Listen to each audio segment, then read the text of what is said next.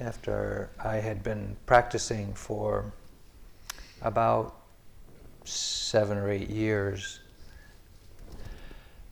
Sayadaw U Pandita came to America for the first time to lead a three month retreat for a small group of students. And I was invited to be one of those students. And up until that time, I had practiced with uh, the Western Dharma teachers, Joseph and Sharon and Jack, Christopher and Christina, Ruth Denison. And I'd done all of my practice, all of my meditation at the meditation center in Massachusetts, which is where Sayadaw U Pandita was coming. So I began uh, practicing with him, and it was very difficult. It was very different uh, in my mind than the kind of practice I had been doing.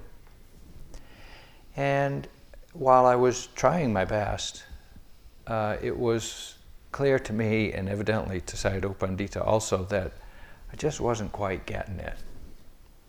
And there was one interview, we were seeing him for interviews six days out of seven, and in one interview, he was asking me about my understanding of practice. And I said, Well, um, I'm not sure. I thought you just sat and sat until poof, one day you got enlightened.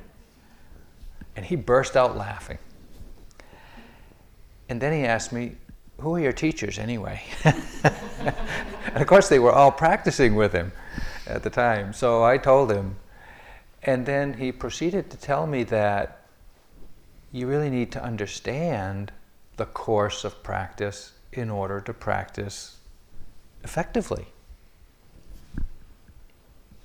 I didn't know that I, I didn't know what I didn't know.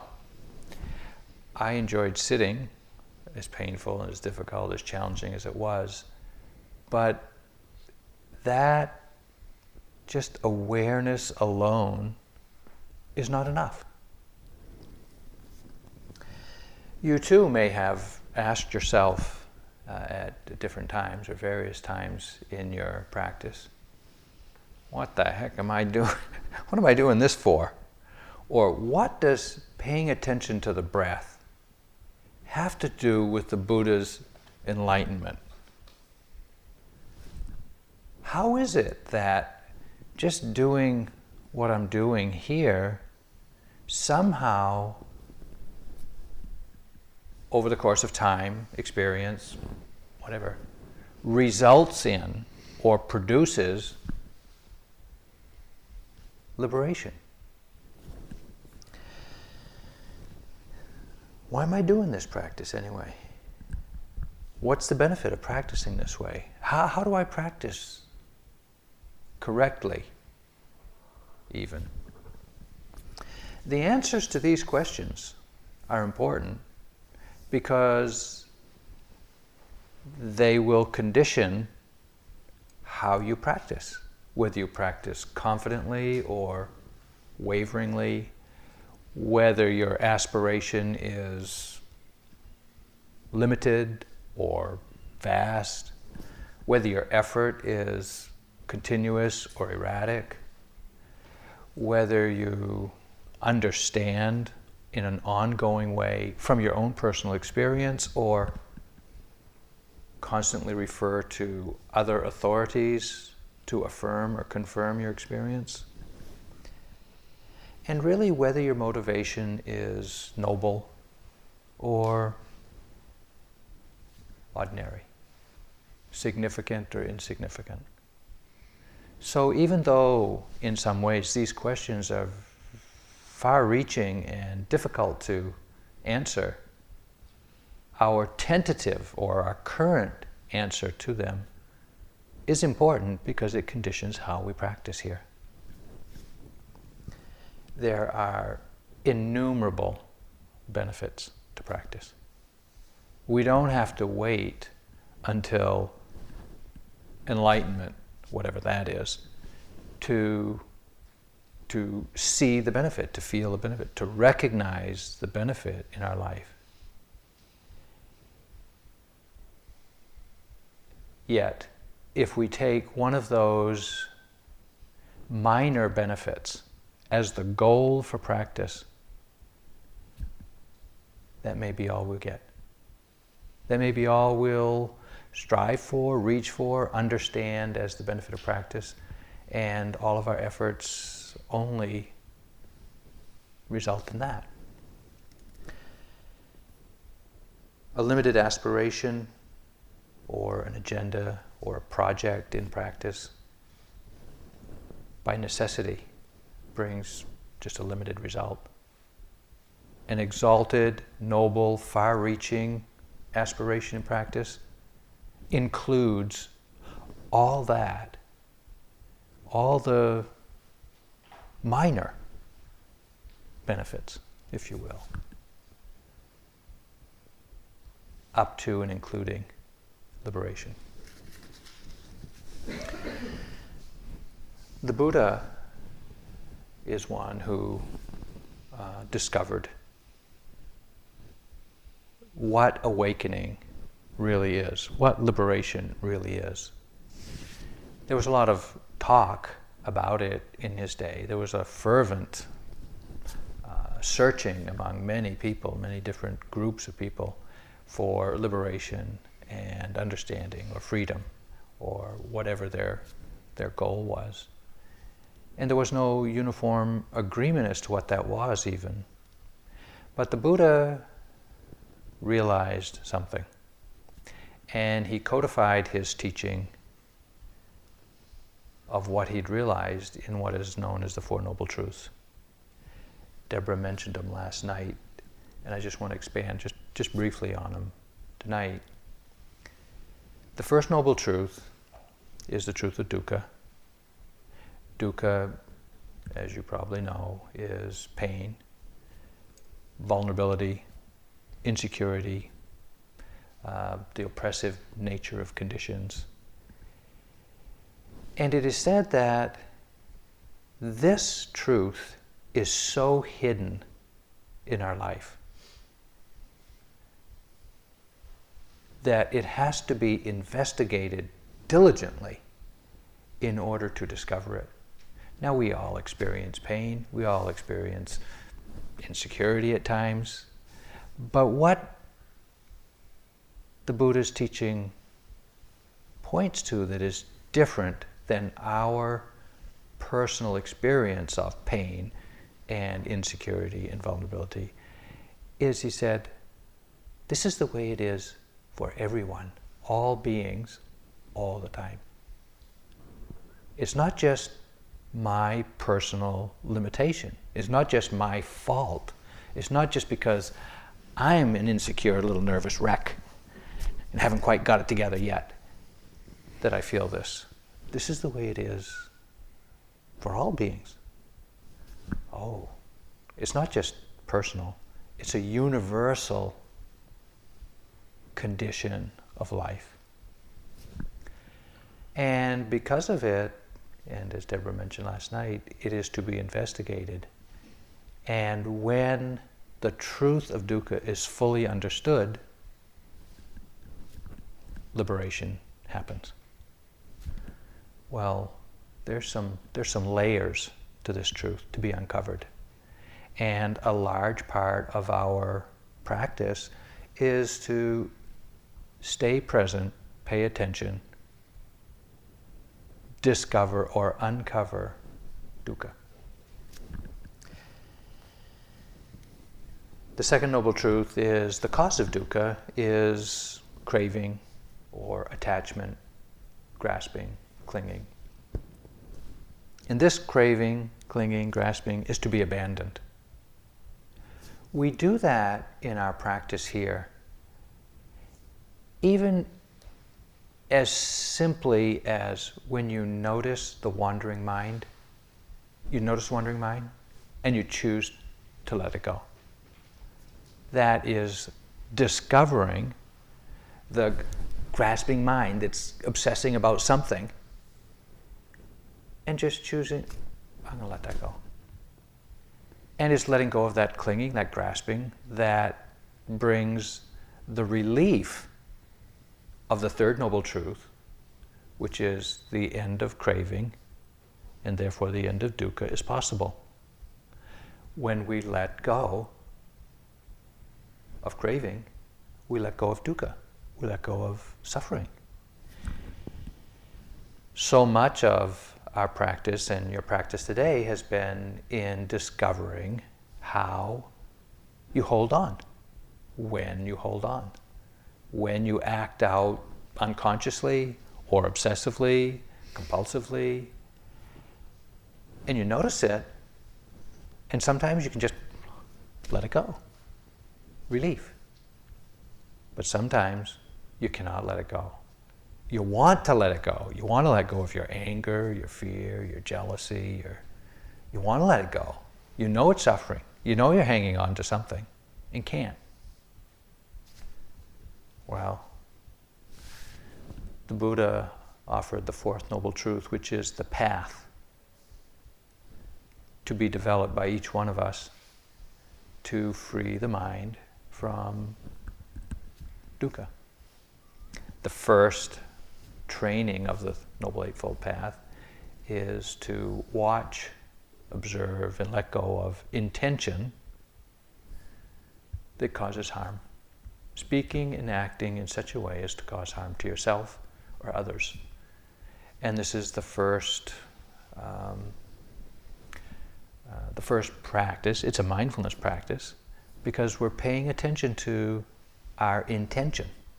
Where are we coming from when we're about to say or do whatever it is we say and do?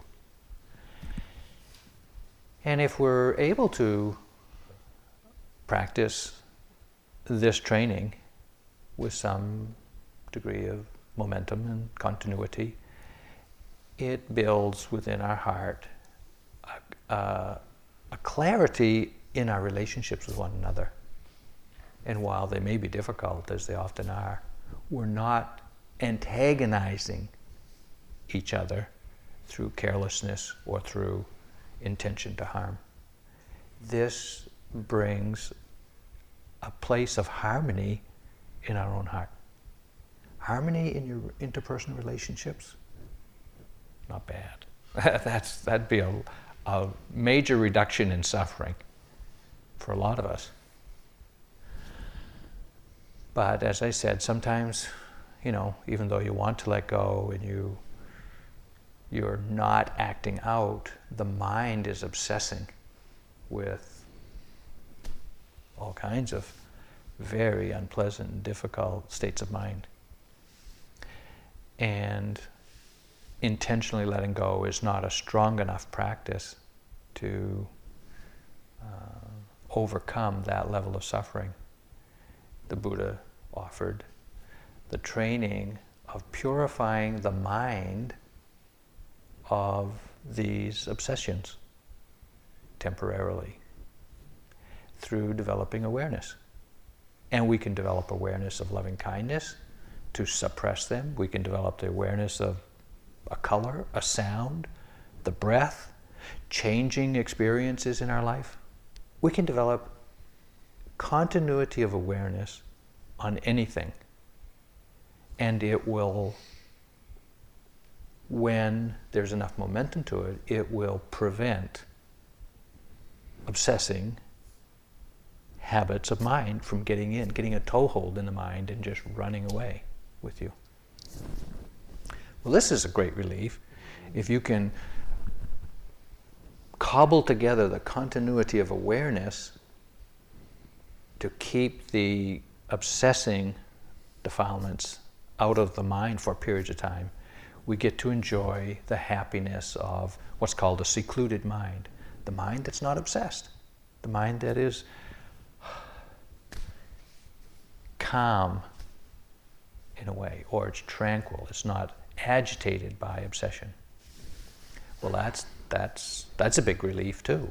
If we had that capacity, or to the extent that we develop that capacity to be mindful, drop in, do your metta practice, do your breath, uh, attention to the breath, whatever it is, just pay close attention moment to moment to be able to cut through all of the stress and all of the fear and the anxiety and the obsessing in the mind. What a relief But as we know, conditions change.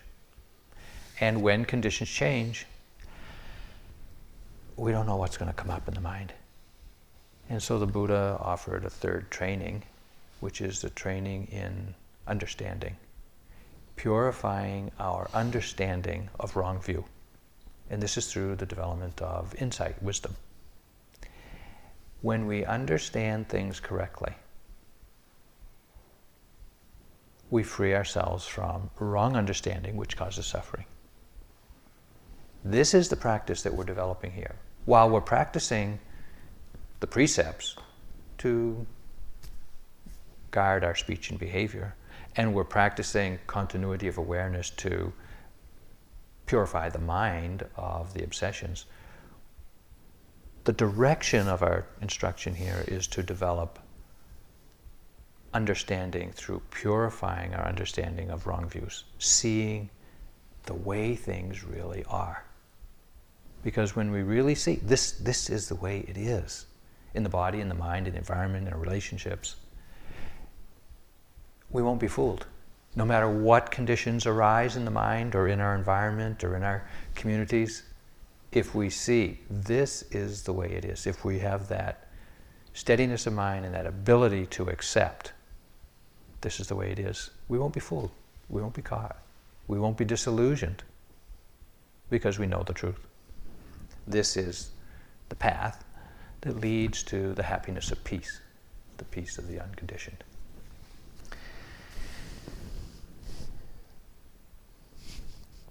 Awareness knows. We've been practicing awareness, and through that, we know our moment to moment experience.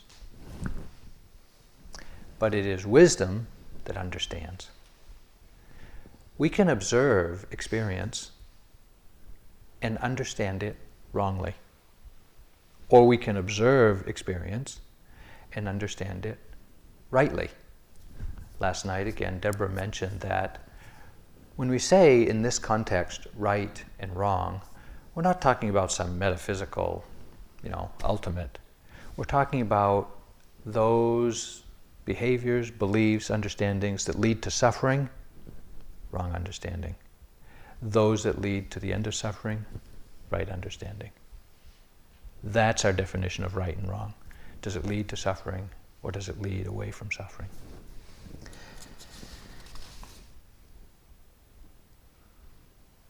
To develop wisdom that liberates us from wrong understanding, we need to know how to practice correctly. We need to know how to uh, pay attention and understand what we observe correctly. Now, wisdom comes from three directions, we could say. And the first direction is what we read, what we hear, what we are told by others. Some of it is wise, right wisdom, right understanding. Some of it may be not so right. It might be wrong understanding.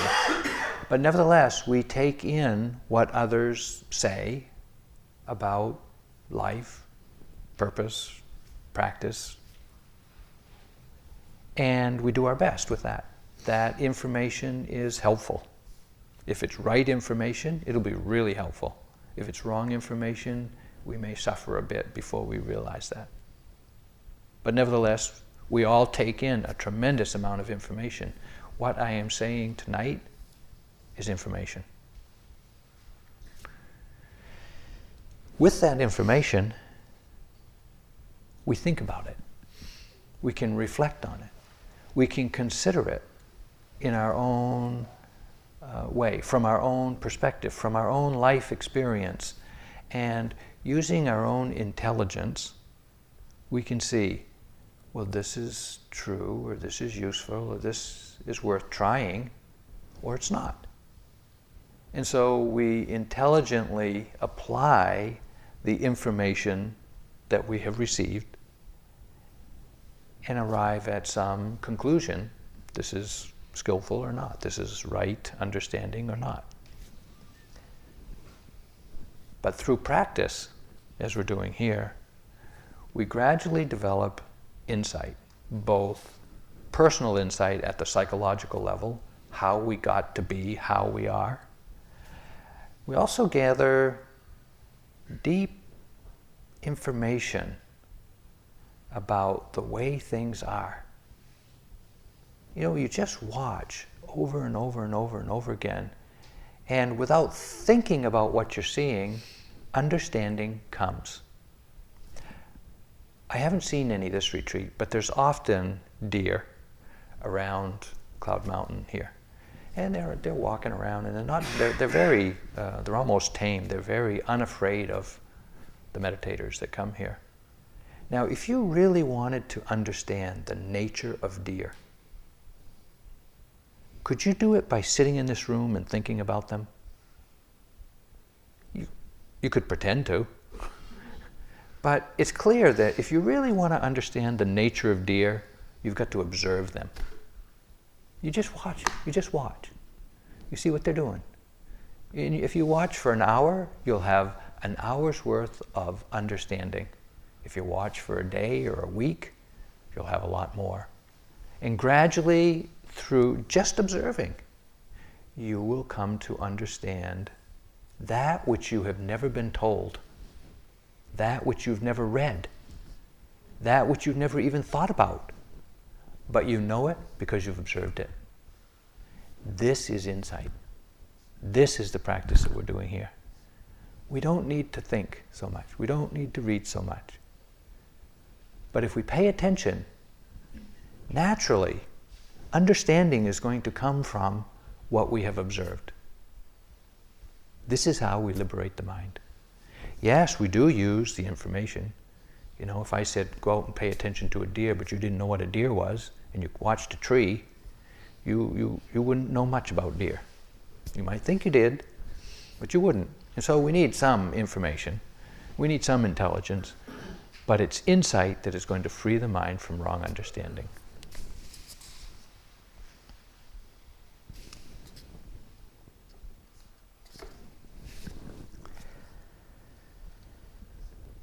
Meditation is the work of the mind. It isn't what posture you're in. It isn't whether you sit for an hour or 45 minutes or half hour or 20 minutes. It isn't whether you've been sitting for a year or 20 years or three decades. It's what you do with the mind. Whether you sit in a chair or you sit on a cushion or you sit on a bench, not important. Even sitting with your eyes closed may not be meditation if you're just spaced out but it's what you do with your mind in any activity, any posture, at any time of day. It can be when sitting on a cushion, it can be when walking to the dining hall, it can be when sitting on the toilet or eating a meal. If you're watching the mind, that's meditation. So we say meditation is the work of the mind. And essentially, it is about noticing what's going on in the mind, what the mind is knowing, the experience that's happening, and how you're relating to it. Noticing when there is an unskillful or a wrong relationship to experience and changing it to a right relationship. When you see that the way you're relating to this experience is causing you or other people suffering, you have a choice. You can, you can choose to relate to it differently. That's wisdom. If you see the choice and don't take it, well, that's your choice. You can continue and choose to suffer, or you can continue to be free of suffering. But at least you see the choice because you're paying attention and watching the mind. I don't know how it happens, but I've noticed over many years of, of teaching that when we say in the beginning, oh, you can use a primary object like the breath and to, to, to, to develop your, the continuity of your attention, even though I never said it, somehow many people for longer or shorter periods of time get the message. Meditation is staying on the breath exclusively. Uh, well, uh, nobody ever told me that, but I did it for a long time too, so I know, I know how it happens. We just assume, oh, what they really mean is, you know, even though they're saying notice other things, when, when your attention is called to sensations in the body, notice them. When your attention is called to activity of mind, notice that. Somehow we think, oh, that's not really what they mean. What they really mean is stay with the breath. no, we don't. we don't. We really mean when you notice other experience, take note of that. There is a meditation, a tranquility meditation, that says stay with the breath. As soon as you notice you're not on the breath, get back to the breath. We're not saying that. That kind of practice is relies on just follow the instructions repetitively. You don't really have to think too much. Just do it. You know, it's a just do it practice. Just do it. Stay with the breath. Just do it. You're not on the breath? Get back. Do it. That kind of practice can develop into a very powerful momentum where the mind is going towards the breath, not noticing anything else, and the subjective feeling is, is that you're very calm. You feel really calm. Nothing bothers you when, when that momentum is really built up. So it's very seductive. I mean, we like that. We like not being bothered by stuff, internal or external. And so we get a taste of that through a little bit of continuity with the breath, and that's what we get caught. But insight practice is different than that. You really have to use your mind. You really have to hear the instructions that say, pay attention. You can use the breath to pay attention, but when your attention is called to other experience, notice it.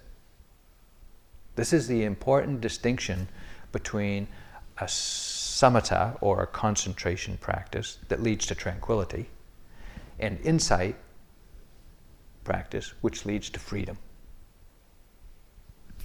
It's your choice. You can go the tranquility path and get calm, or you can take the insight path and be free. The Buddha praised people who practiced both, and the Buddha taught instructions in both to many people. So it's not like there's no credentials or there's no point. It's valuable. One leads you to tranquility, one leads you to freedom. But to practice insight effectively, we need to use our information, we need to use our intelligence, and we need to develop insight. And we need to think about how to practice effectively.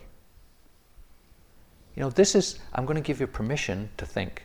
Even though we never said it, sometimes people think that thinking is the enemy of practice. It's not. You can think. It's okay to think. Did you ever have a teacher tell you that? It's okay to think. Just be aware that you're thinking. That's what I would ask. When you think, know that you're thinking. If you're thinking about practice, this can lead to wisdom, skill in applying the effort and energy that you do in practice. If you're just thinking about what makes you anxious and fretful and fearful and planning and scheming and strategizing, well, that's not so useful.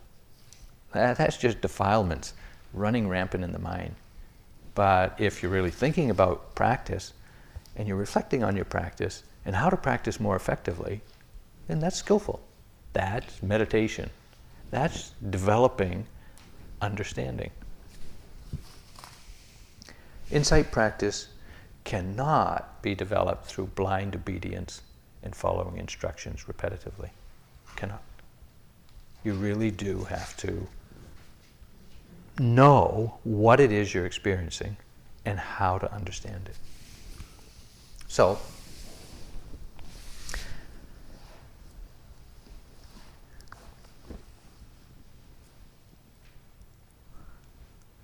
how do we meditate? How do we practice? Well, all of you have been practicing for some time, so you know that mindfulness is observation, just observing what is actually going on, the direct experience of this moment, and feeling it. Not thinking about it, not trying to create some experience, not trying to look for or confirm what you've read in a book.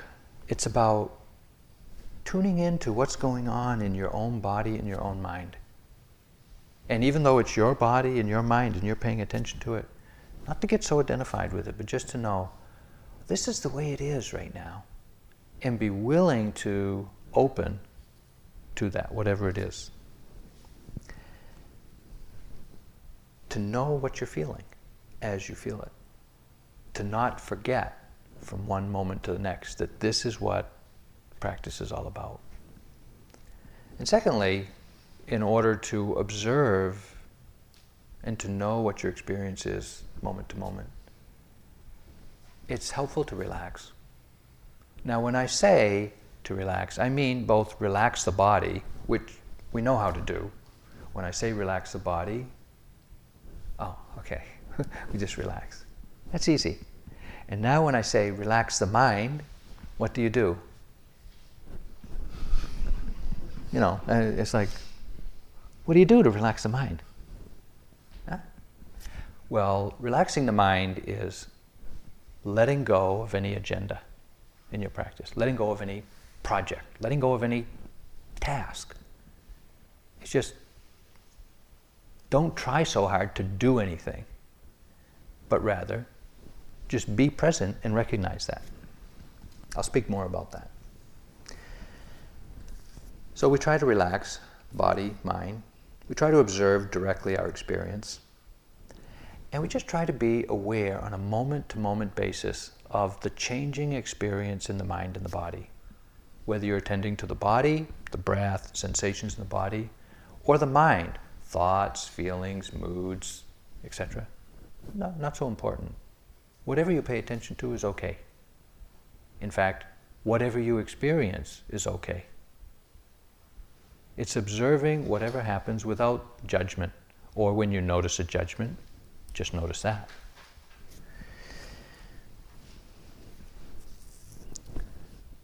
Somehow, a wrong understanding has crept into what I just said. Often. Because when we say to just relax and observe the way things are, sometimes, and you may have noticed this in yourself, it gets to be really hard. Hard to do. And we squint our eyes and we hunch our shoulders and we grip our fists and we're trying to be with the present moment. But I would ask you now just to uh, feel what's going on in your right hand. You feel those sensations there?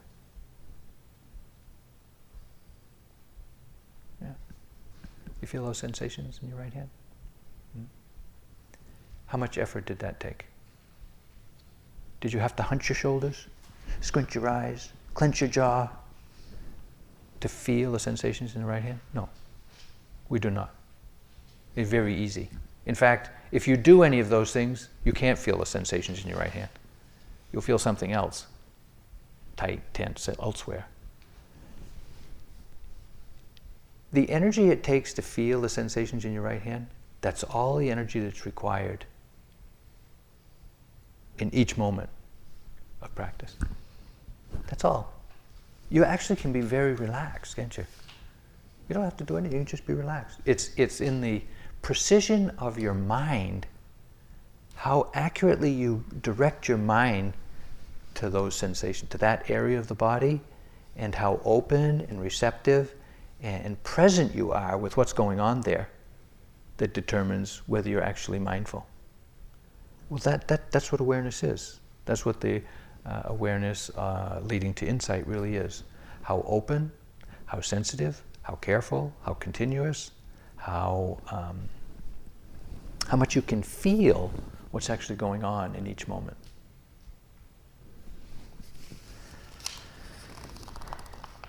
Nevertheless, even though practice could be so simple, most of us find it very difficult.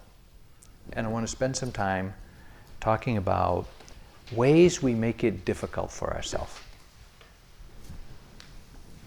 And I want to talk about it in terms of having a right attitude in your practice or having a wrong attitude in your practice. Because how you approach your practice, what attitude you're practicing with, makes all the difference in the world.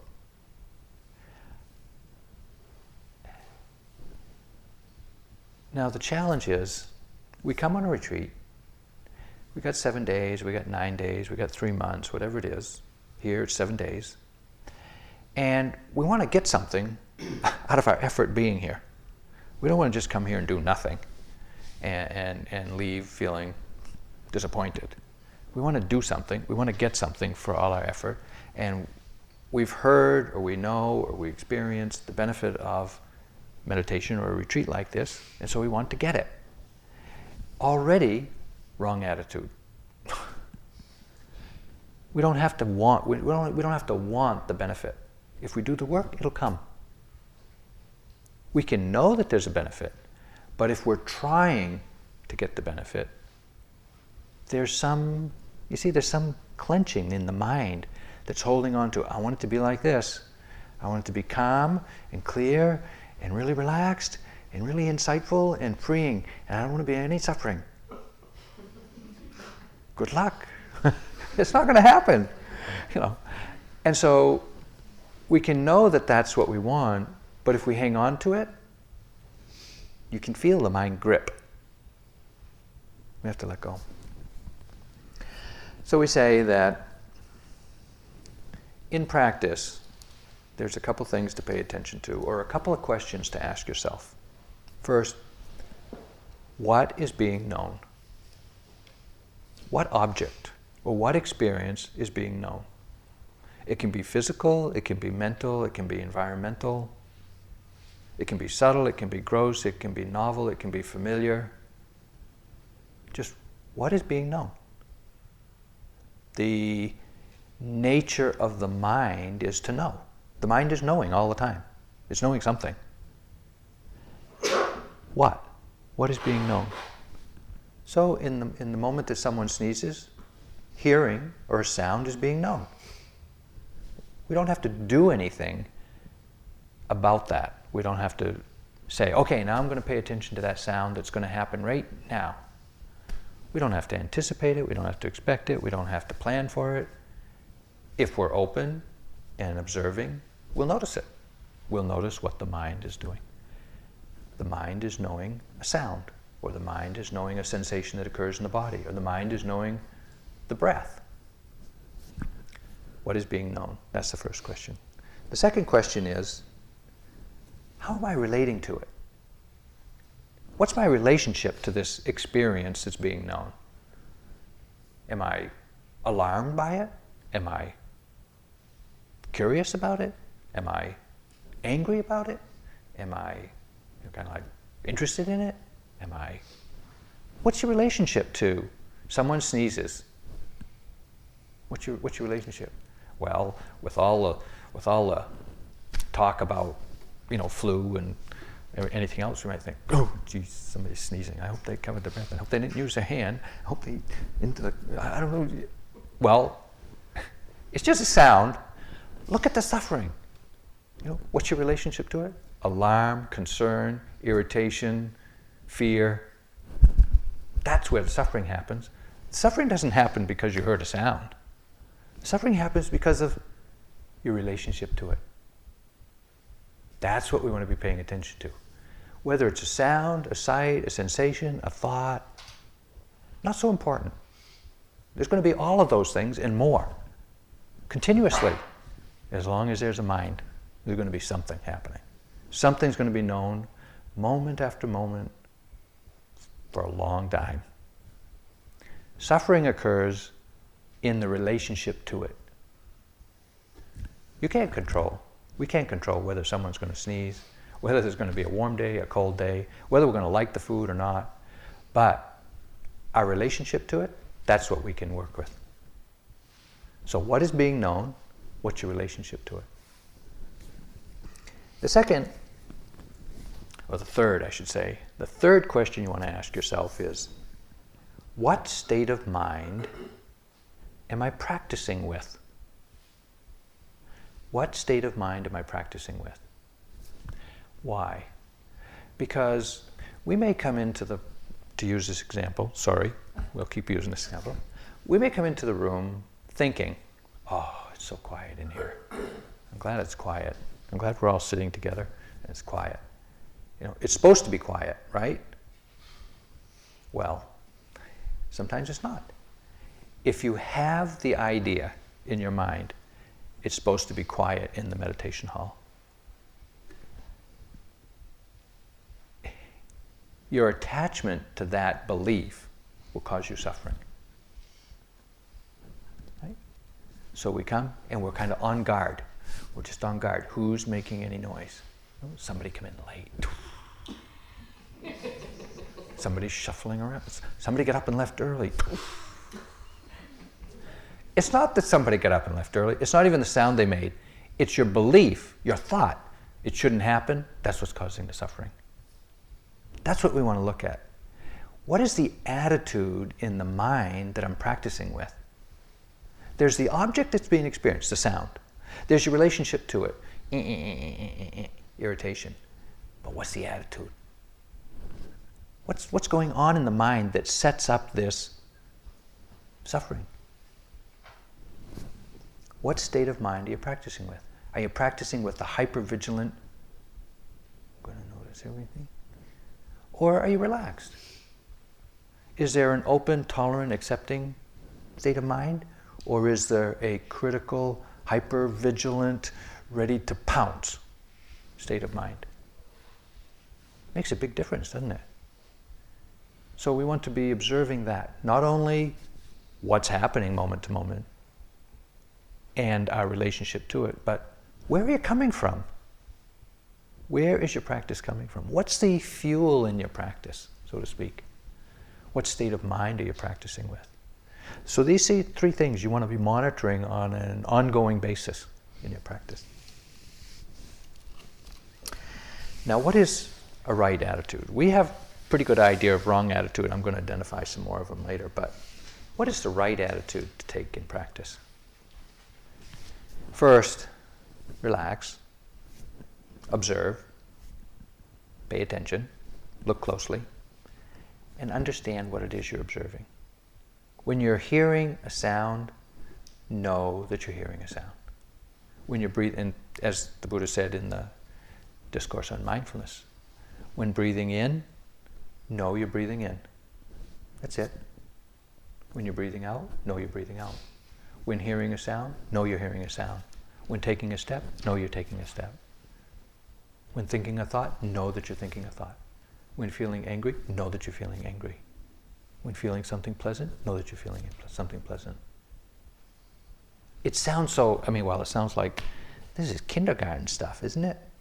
Well, no, it isn't we go through life experiencing all kinds of stuff without knowing it at the time it occurs. That's mindlessness.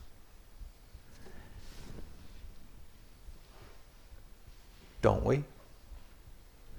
Let me ask you this. Today, somewhere today, did you have a wandering mind? You know, the mind wanders off into some fantasy land, some memories of the past, some plans for the future, some fantasy land during which time you were not aware of it, completely lost. It, you know, the mind wanders off, and you're in la la land. You don't know it. You, don't know that you're thinking. You don't know what you're thinking about. You don't know what you feel about what you're thinking about. You don't know how long you've been thinking. You don't know how you got there, and you don't know when you're coming out. But luckily, eventually, it comes to an end, and there's awareness again. And in that moment of awareness, even though for the last two minutes, five minutes, 20 minutes, you are unaware, you can look back and you can remember what you were thinking, right? Can't you? That happens, right? Now, the mind was knowing, but there was no awareness of it. We do that all the time. Even driving. Did you ever get in a car to go someplace? You get there and you think, I didn't notice a thing on the way. We did. We, the mind noticed a lot. We got there, we drove, we did fine. Not aware though. Not aware of what the mind is knowing. In this practice, we're not trying to make the mind know anything. The mind is knowing. We're just trying to develop the awareness of what is being known. It doesn't matter what's being known. Sight, sound, smells, taste, touch, thoughts, feelings, memories, plans, emotions, doesn't matter. It's can we be aware of it? That's what we're working on. Waking up the awareness. Can we accept, first, can we allow this moment to be as it is, and can we accept it? Can we just accept this is, this is the way it is? Sometimes it's pleasant, sometimes it's not. Right attitude is to be willing to allow anything and to accept it. When I say accept, I really mean acknowledge, to acknowledge it. I don't mean accept like, oh, this is good. We don't accept injustice. We acknowledge injustice, but we don't accept it. That's not okay. Nevertheless, it does happen, and so we acknowledge it. We accept this is the way it is right now or for now. And that's an important little qualifier to add to your, uh, your little uh, mantra of recognition. This is the way it is for now. That for now is a great relief because there is this habit in the mind to eternalize momentary experience. You know, you get angry at someone, and you think, I'm so angry. And there's a feeling, I'm always going to be angry at that person. I'm never going to get over this. Or you fall in love and you think the same thing, ah, I'm so in love. And you think, that's the way it's going to be forever. It's not. So you add this little qualifier. This is the way it is for now. And it builds in the recognition that everything changes, everything is impermanent. And that's the way it is. This is the way it is for now. Another quality of uh, correct attitude or an attitude that leads to the end of suffering or, or does not contribute to suffering is to not appropriate the experience as me or mine or who I am not to identify with it, and not to appropriate it as mine. Well, why do we do that? What we experience in the body, in the mind, in the environment has arisen due to innumerable impersonal conditions that we, for the most part, cannot control. Stuff happens. Stuff happens. The mind gets to experience it. So much of what happens we can't control. Why should we appropriate and say, this is mine, this is me, this is my fault, this is mine, when in fact you can't control it, you can't start it, you can't stop it, you didn't make it happen, you can't make it stop. It's just happening. And there's no there's a knowing of it, and sometimes there's awareness of it. So as you pay attention to all that you see, all that you observe, moment to unfolding, moment to moment, remind yourself, this is the unfolding of impersonal conditions. It's just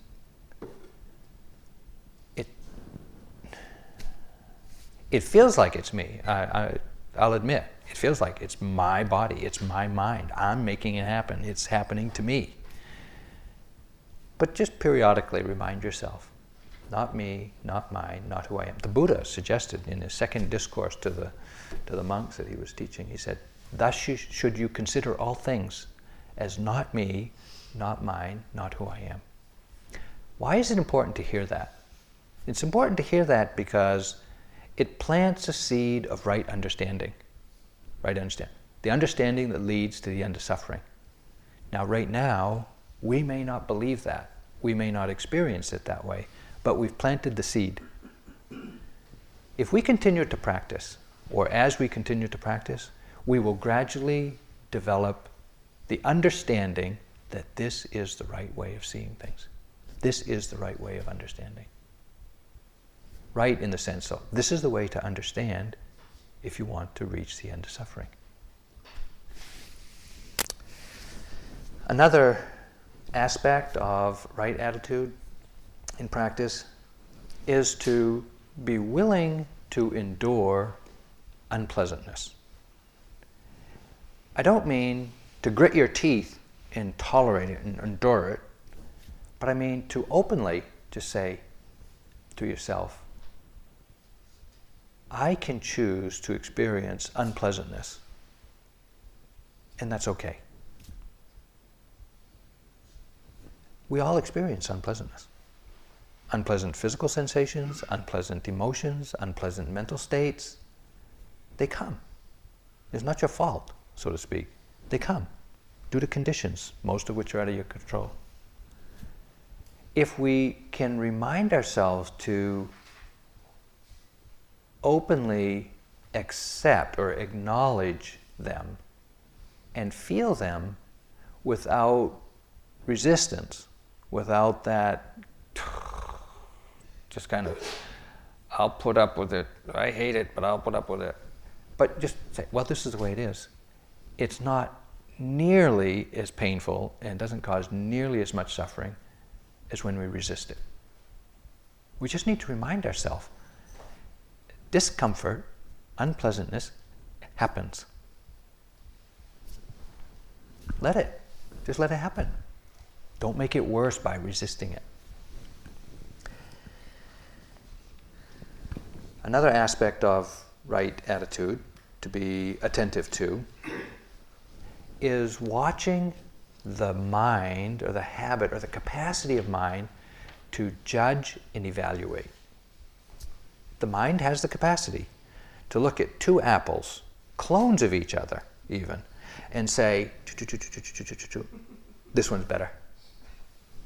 To look at two people and say, I like this one better than that one. To look at two anythings, to feel two anythings, to listen to two pieces of music, two people playing the same piece of music and say, this one's better. The mind has the capacity to make very, very refined distinctions. That's not the problem. We want to know how to do that. It allows us to make really wise choices in our life if we pay attention. And we need to pay attention in order to make wise choices in our life. The problem comes when this capacity of mind to make very refined distinctions working overtime and we get attached to the results. Then we end up living a life of bias and discrimination and preference, liking and disliking that causes a tremendous amount of suffering. In practice, we want to be on guard for this. We want to recognize the mind is going to make very refined distinctions. We have to be careful not to assign value to those distinctions. If we say this is better than that, we've set ourselves up to suffer. If we say this is what it is and that's what that is, different, yes, and we recognize that, we can accept both equally without resistance, without preference, without liking or disliking, without making one better and one worse, without making one good and one bad. This is an important part of practice. Because experience happens. Pleasant and unpleasant happen. We can't control it. Let's not make it worse by preferring the pleasant over the unpleasant.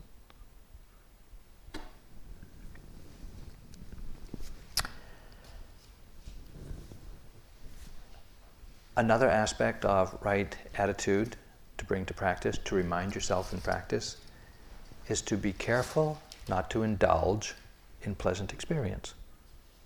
I didn't say avoid pleasant experience. Pleasant experience comes. But we need to be on guard, alert to the habit of the mind to indulge in it. When I say indulge in pleasant experience, I mean feel it without awareness. Just feel it. Just ah.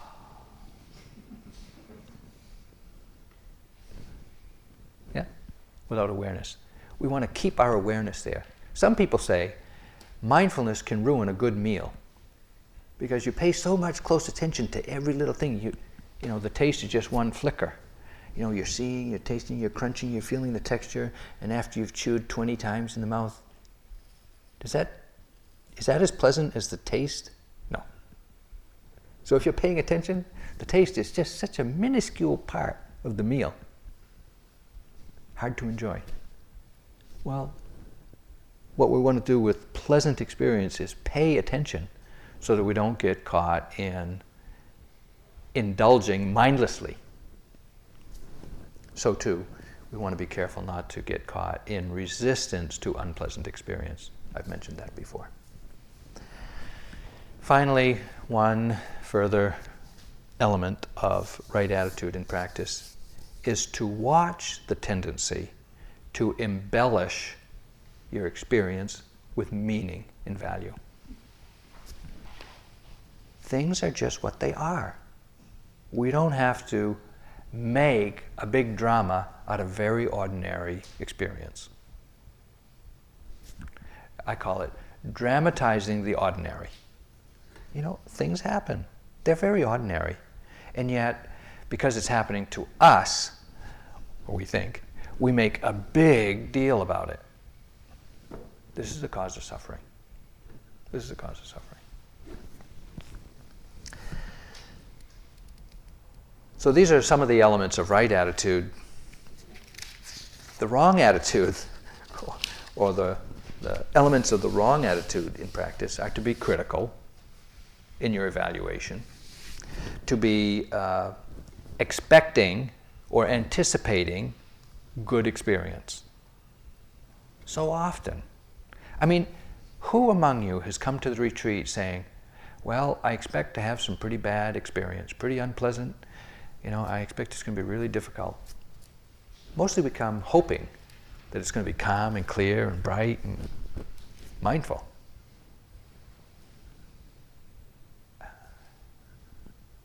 At least I do.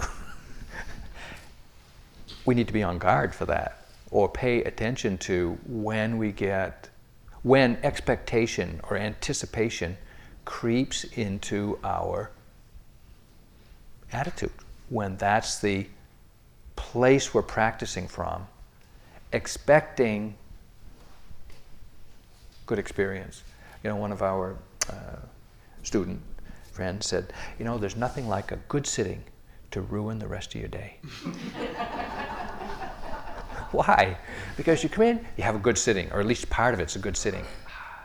And you think, ha, now I got it. Finally, ah, the rest of the retreat's going to be like this. and so you come in looking for it. The next sitting, it is long gone. And we struggle. We hang on. We're looking, we're expecting, we're anticipating, we're hoping for what we've experienced before or what we've heard. You know, you read Jack Kornfield's book on mm, perils and promises of the spiritual life, and say, "Yeah, wow, I want those promises. Forget those perils." Um, and we go looking for it. If you're looking for anything other than what is, there's suffering there. Wrong attitude. Um, man, there are, there are just so many elements of wrong attitude to uh,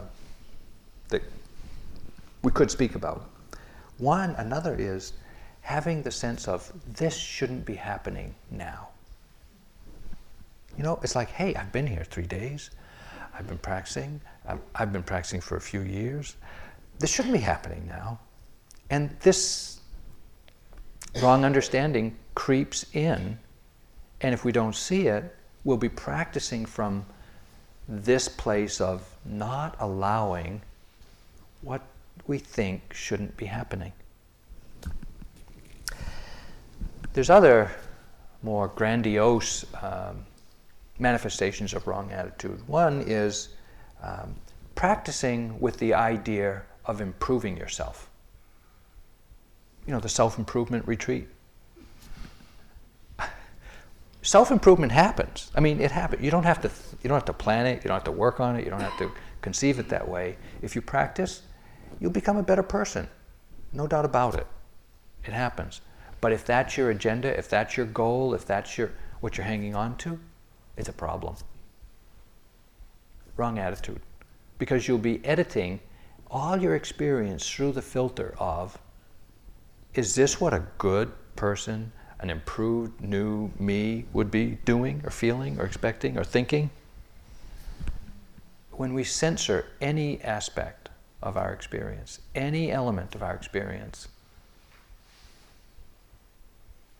there's suffering there, there's contraction in the mind.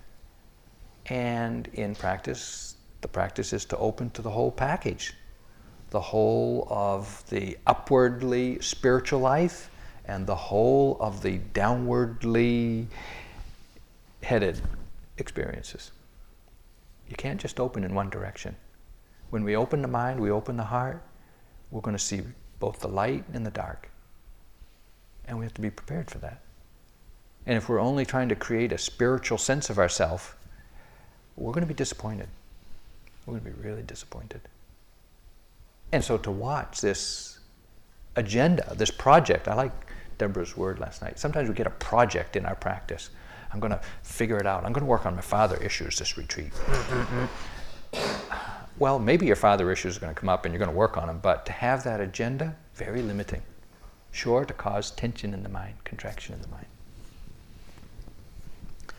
These are just some of the attitudes, wrong attitudes that can creep in, and elements of right attitude to pay attention to and to arouse in your practice. And as I said, as we as we move on in in, in practice, um,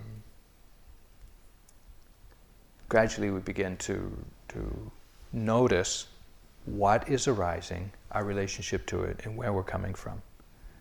And through that openness, we can learn to open to everything. And we will eventually open to everything. And through monitoring how we're relating to experience, we develop equanimity.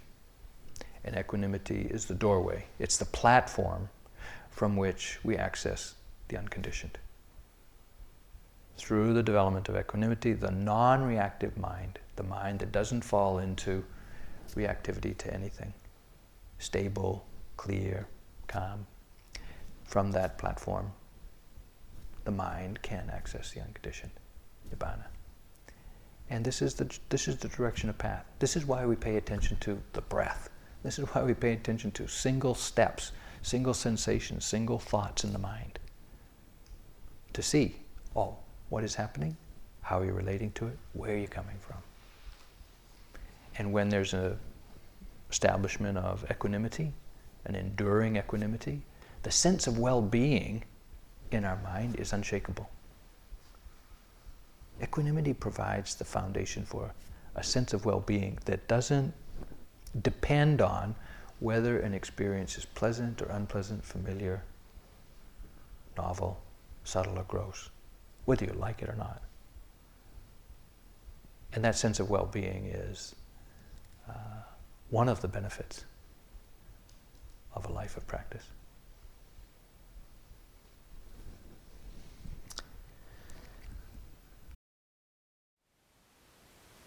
Thank you for listening. To learn how you can support the teachers and Dharma Seed, please visit dharmaseed.org slash donate.